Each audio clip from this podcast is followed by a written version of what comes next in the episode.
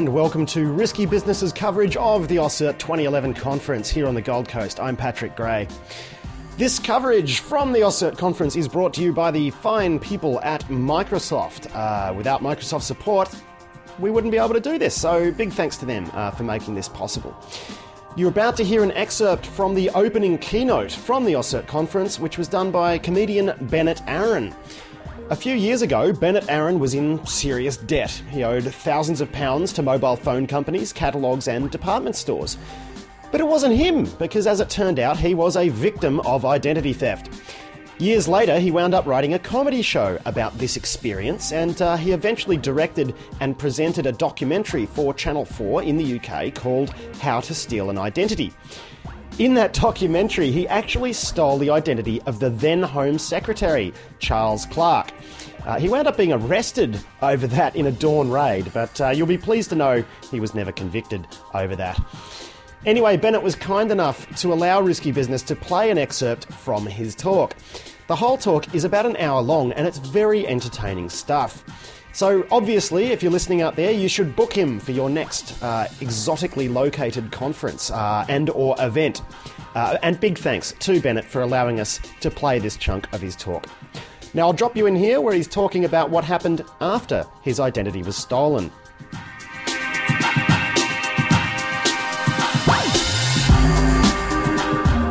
So then I thought to myself, well, if these accounts are still up and running in my name with the phone company, are there any others? So I called the other companies.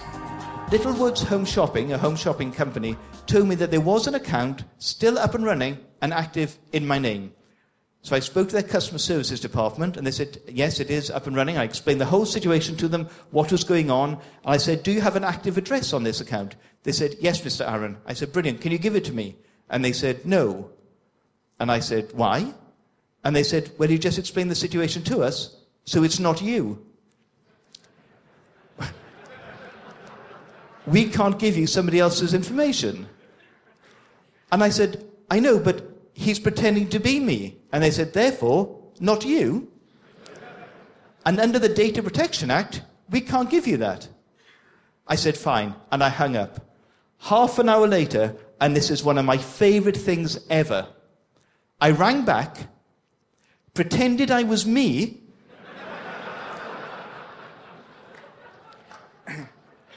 and asked them where I lived. And they told me.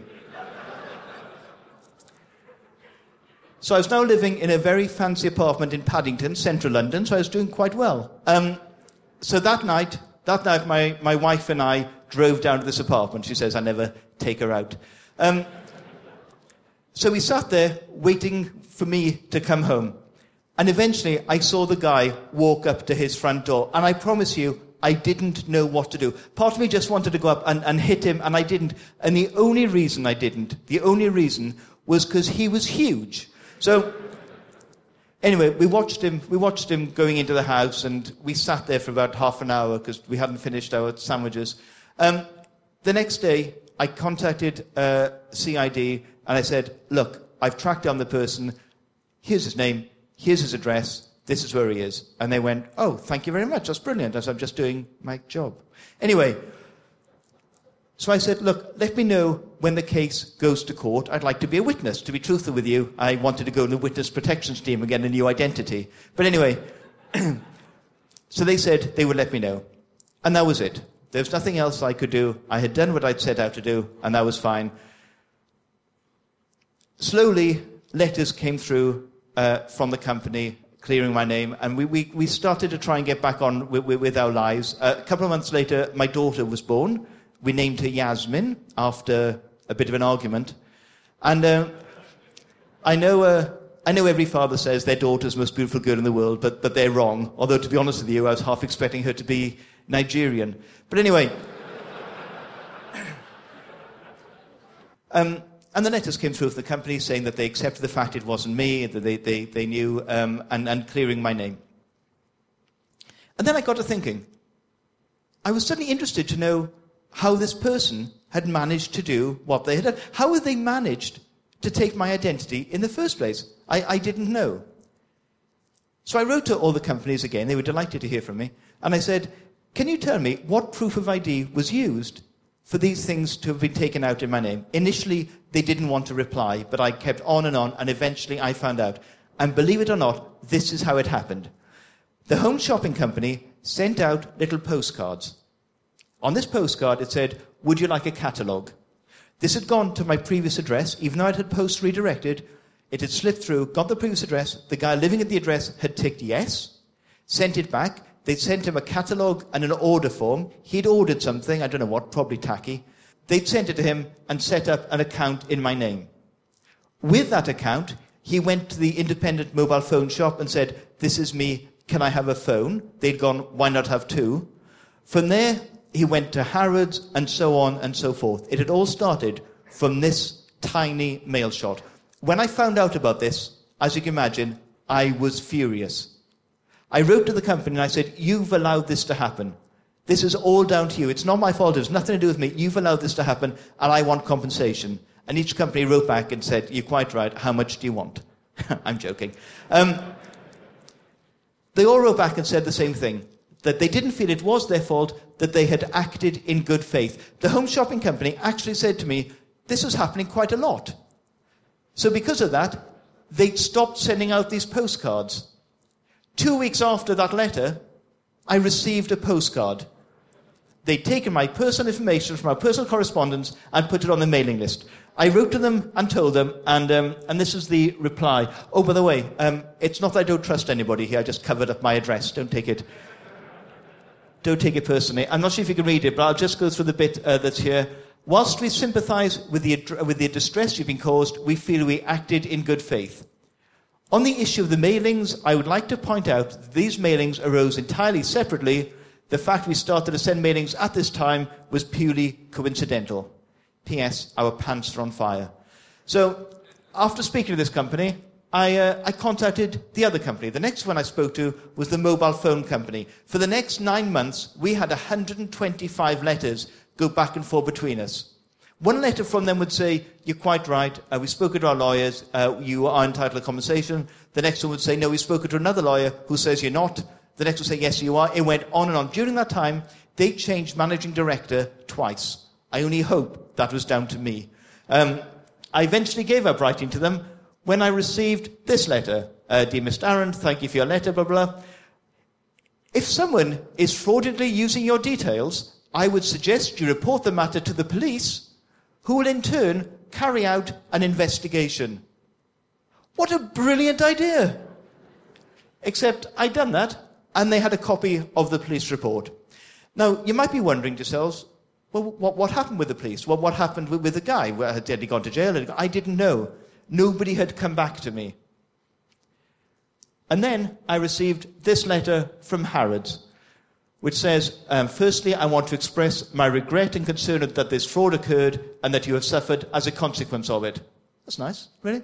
Um, oh, the loser is always the credit provider. No, it's not.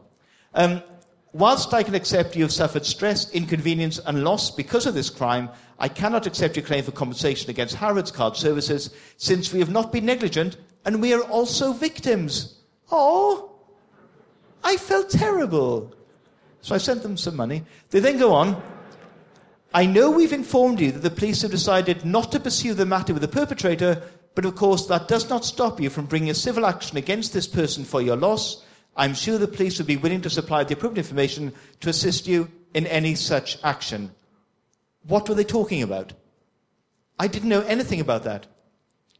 Eventually, I got hold of my contact at CID, and believe it or not, even though I'd given the name and the address, they had taken three months to go to arrest him, by which time he'd moved on. So that was it. I'd done as much as I could do. I wasn't being compensated, nothing was happening. I just had to put this behind me. If that's my mum, it's not going badly. Um, so we moved on, and I put this whole thing behind me. And I did that for the next few years. A couple of years ago, a friend of mine who works for an advertising agency contacted me. Identity theft was now becoming quite big news, and this company um, was bringing out a card and bringing out a system that helped people to try and avoid uh, identity theft. And they wanted to speak to people who'd had experience of it. And he said, Would I mind speaking to them? I said, No, that's fine. So I spoke to them. I told them the, the, my whole story, at the end of which they said, You know, we've spoken to over 100 people, and your story is the worst. I went, Yeah, oh. Um, they then said, Would I mind being interviewed by the press? And I said, No, that's fine. So I don't know if any of you know the, um, the Sun newspaper, um, but they, they interviewed me. Here's a copy of that picture. You can see there Sarah buying two boob jobs. Always, always best to have both done, I think. Um, and, uh, and there's, there's me, uh, as you can see, wearing a Superman t shirt, yeah, hidden identity, always thinking.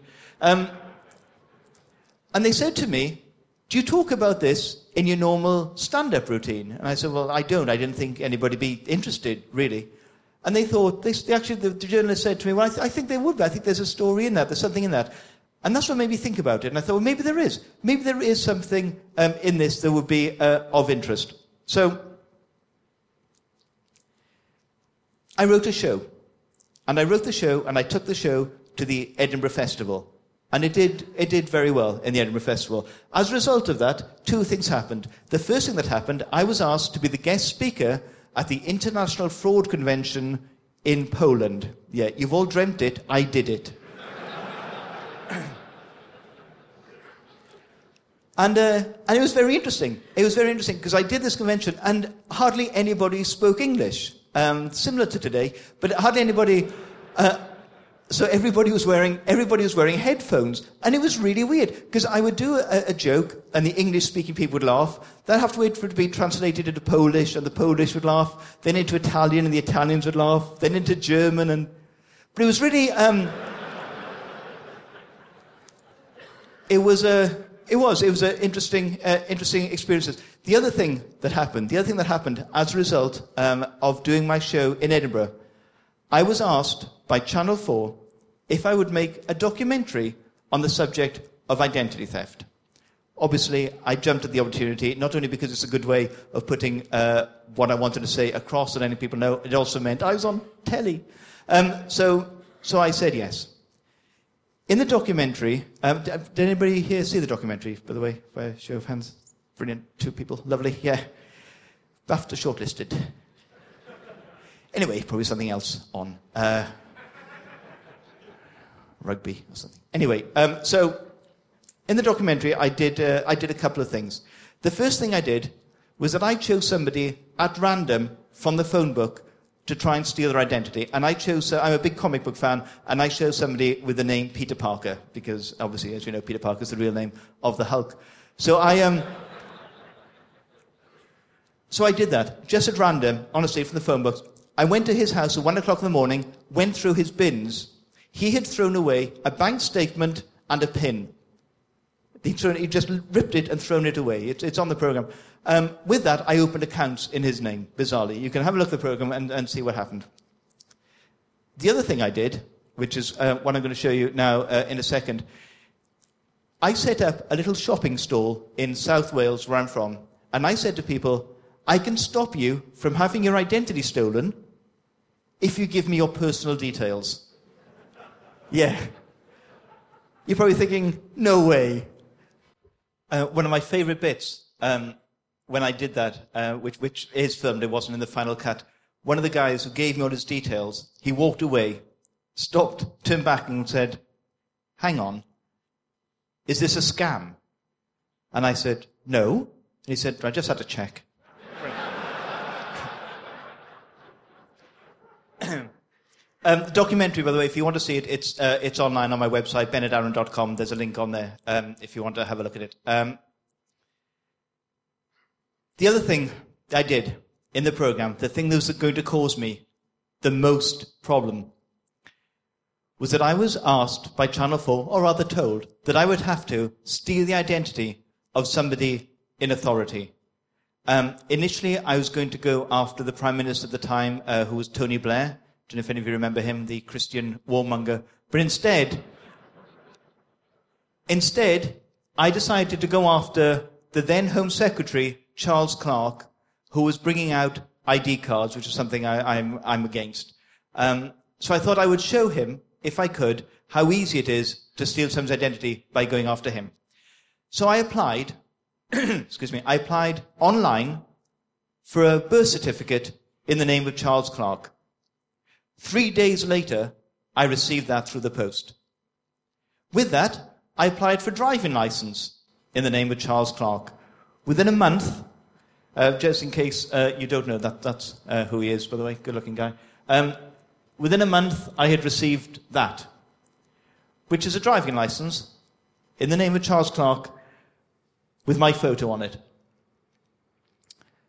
So, I wrote to the Home Office, I wrote to the Prime Minister, I wrote to the police, I wrote to the Driving License Association, I wrote to my mum. I told everybody what I had done. Nobody was interested. My mum was worried, but nobody else, nobody else was interested.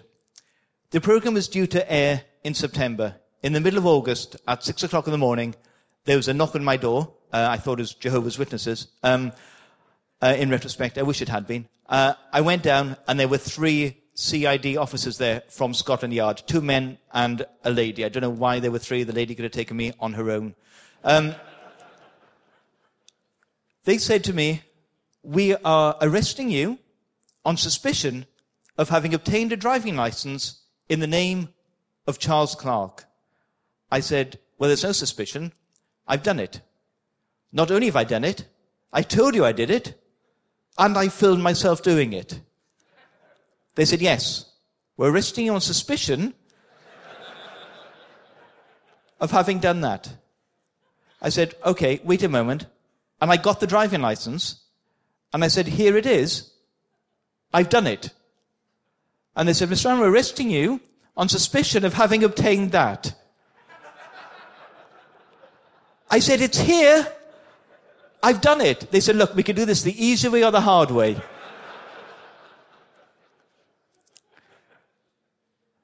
So they arrested me. They took all the information I'd collated uh, for the documentary. I, I, gave them a copy, uh, a DVD copy of the documentary, all the paperwork I had, and they put me in the back of a police car. Oh, as they put me in the police car, they opened the boot and they went, you're lucky we didn't use this. They had a battering ram.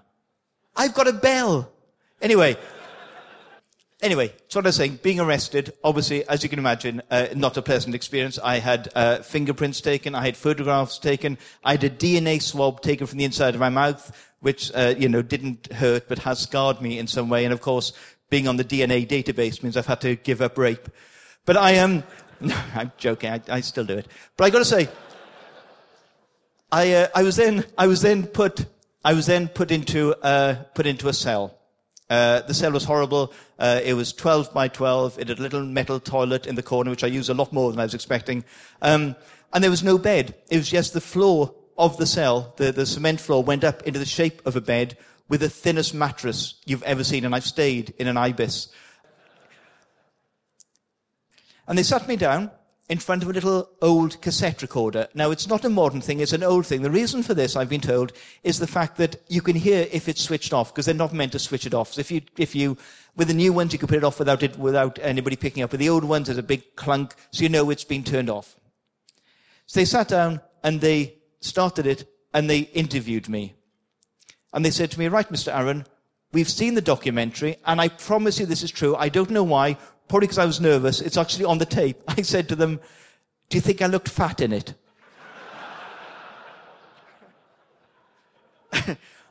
and one of them went, and I thought you looked all right, really? And he said, I really enjoyed it. And the other one said, well, I thought it was rubbish. I didn't see the point. I thought I was playing good reviewer, bad reviewer. Um,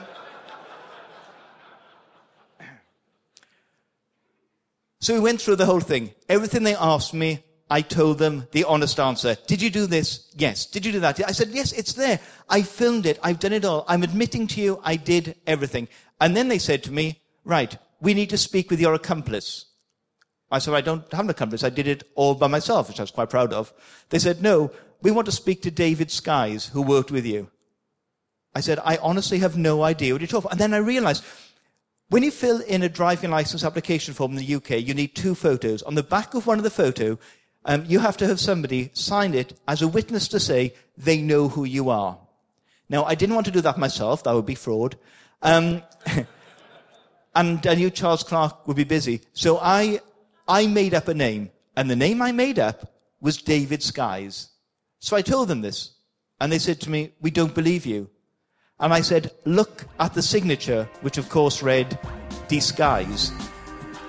They, um, they had to go to the back of the room to laugh so it wasn't picked up on the tape.